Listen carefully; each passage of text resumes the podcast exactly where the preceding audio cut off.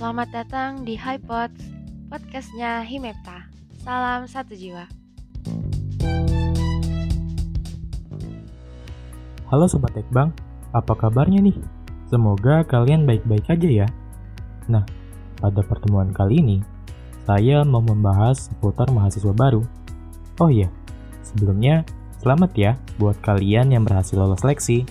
Selamat atas kegigihan dan perjuangan kalian selama proses seleksi sebelumnya. Dan selamat datang di Ekbang. Sekarang, balik lagi ke pembahasan. Pada kesempatan ini, saya mau memberi informasi nih untuk kalian para mahasiswa baru perihal alur-alur apa saja yang harus kalian lewati ketika menjadi seorang mahasiswa. Bagi mahasiswa baru, hal yang pertama dilakukan pastinya melakukan registrasi. Saat registrasi kan, kalian mengirim berbagai berkas ya. Nah, dari berkas yang dikirimkan, itu nanti pihak jurusan akan menentukan besaran UKT kalian. UKT sendiri adalah uang kuliah tunggal yang dibayarkan di setiap semester.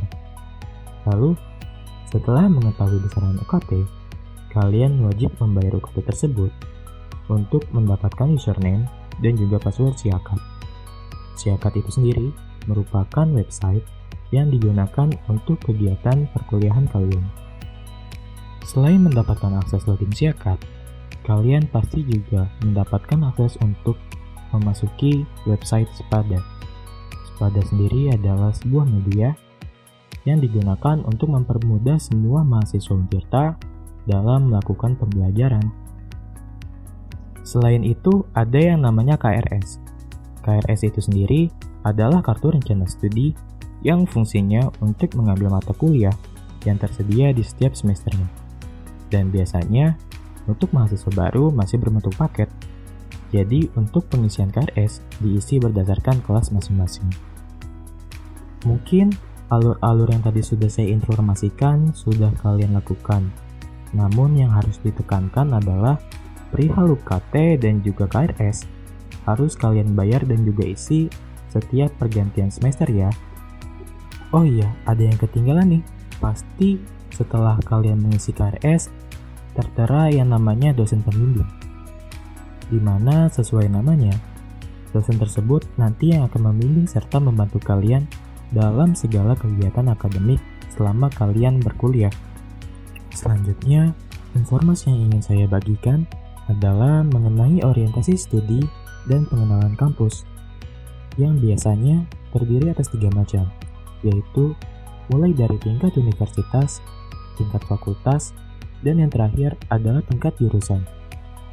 Nah, pada tingkat jurusan, khususnya di Ekbang, ada yang namanya ekuitas. Ekuitas merupakan singkatan dari ekonomi satu dalam integritas. Ekuitas merupakan salah satu bentuk pengenalan lingkungan dalam jurusan ilmu ekonomi pembangunan yang tujuannya adalah agar mahasiswa baru bisa lebih mengenal jurusan ilmu ekonomi pembangunan serta agar lebih mengenal kawan-kawan baru yang pastinya akan sayang jika dimiliki. Jadi, akan kami tunggu kehadiran kalian di Ekuitas nanti ya. Satu lagi nih, bagi Sobat Ekbang, khususnya mahasiswa baru yang ingin bisa merasakan berproses dalam menyerta, kalian bisa mengikuti latihan kepemimpinan satu, yang sesuai namanya, pada kegiatan tersebut bertujuan untuk melatih diri kalian untuk bisa menjadi seorang pemimpin. Jangan lupa untuk ikut LK1 juga ya. Mungkin itu informasi yang bisa saya bagikan kepada Sobat Ekbang pada pertemuan kali ini. Tadi mulai dari alur pendaftaran, kemudian pengisian KRS, sampai dengan ekuitas dan juga yang K1. Saya pamit undur diri, tunggu high di pertemuan selanjutnya ya.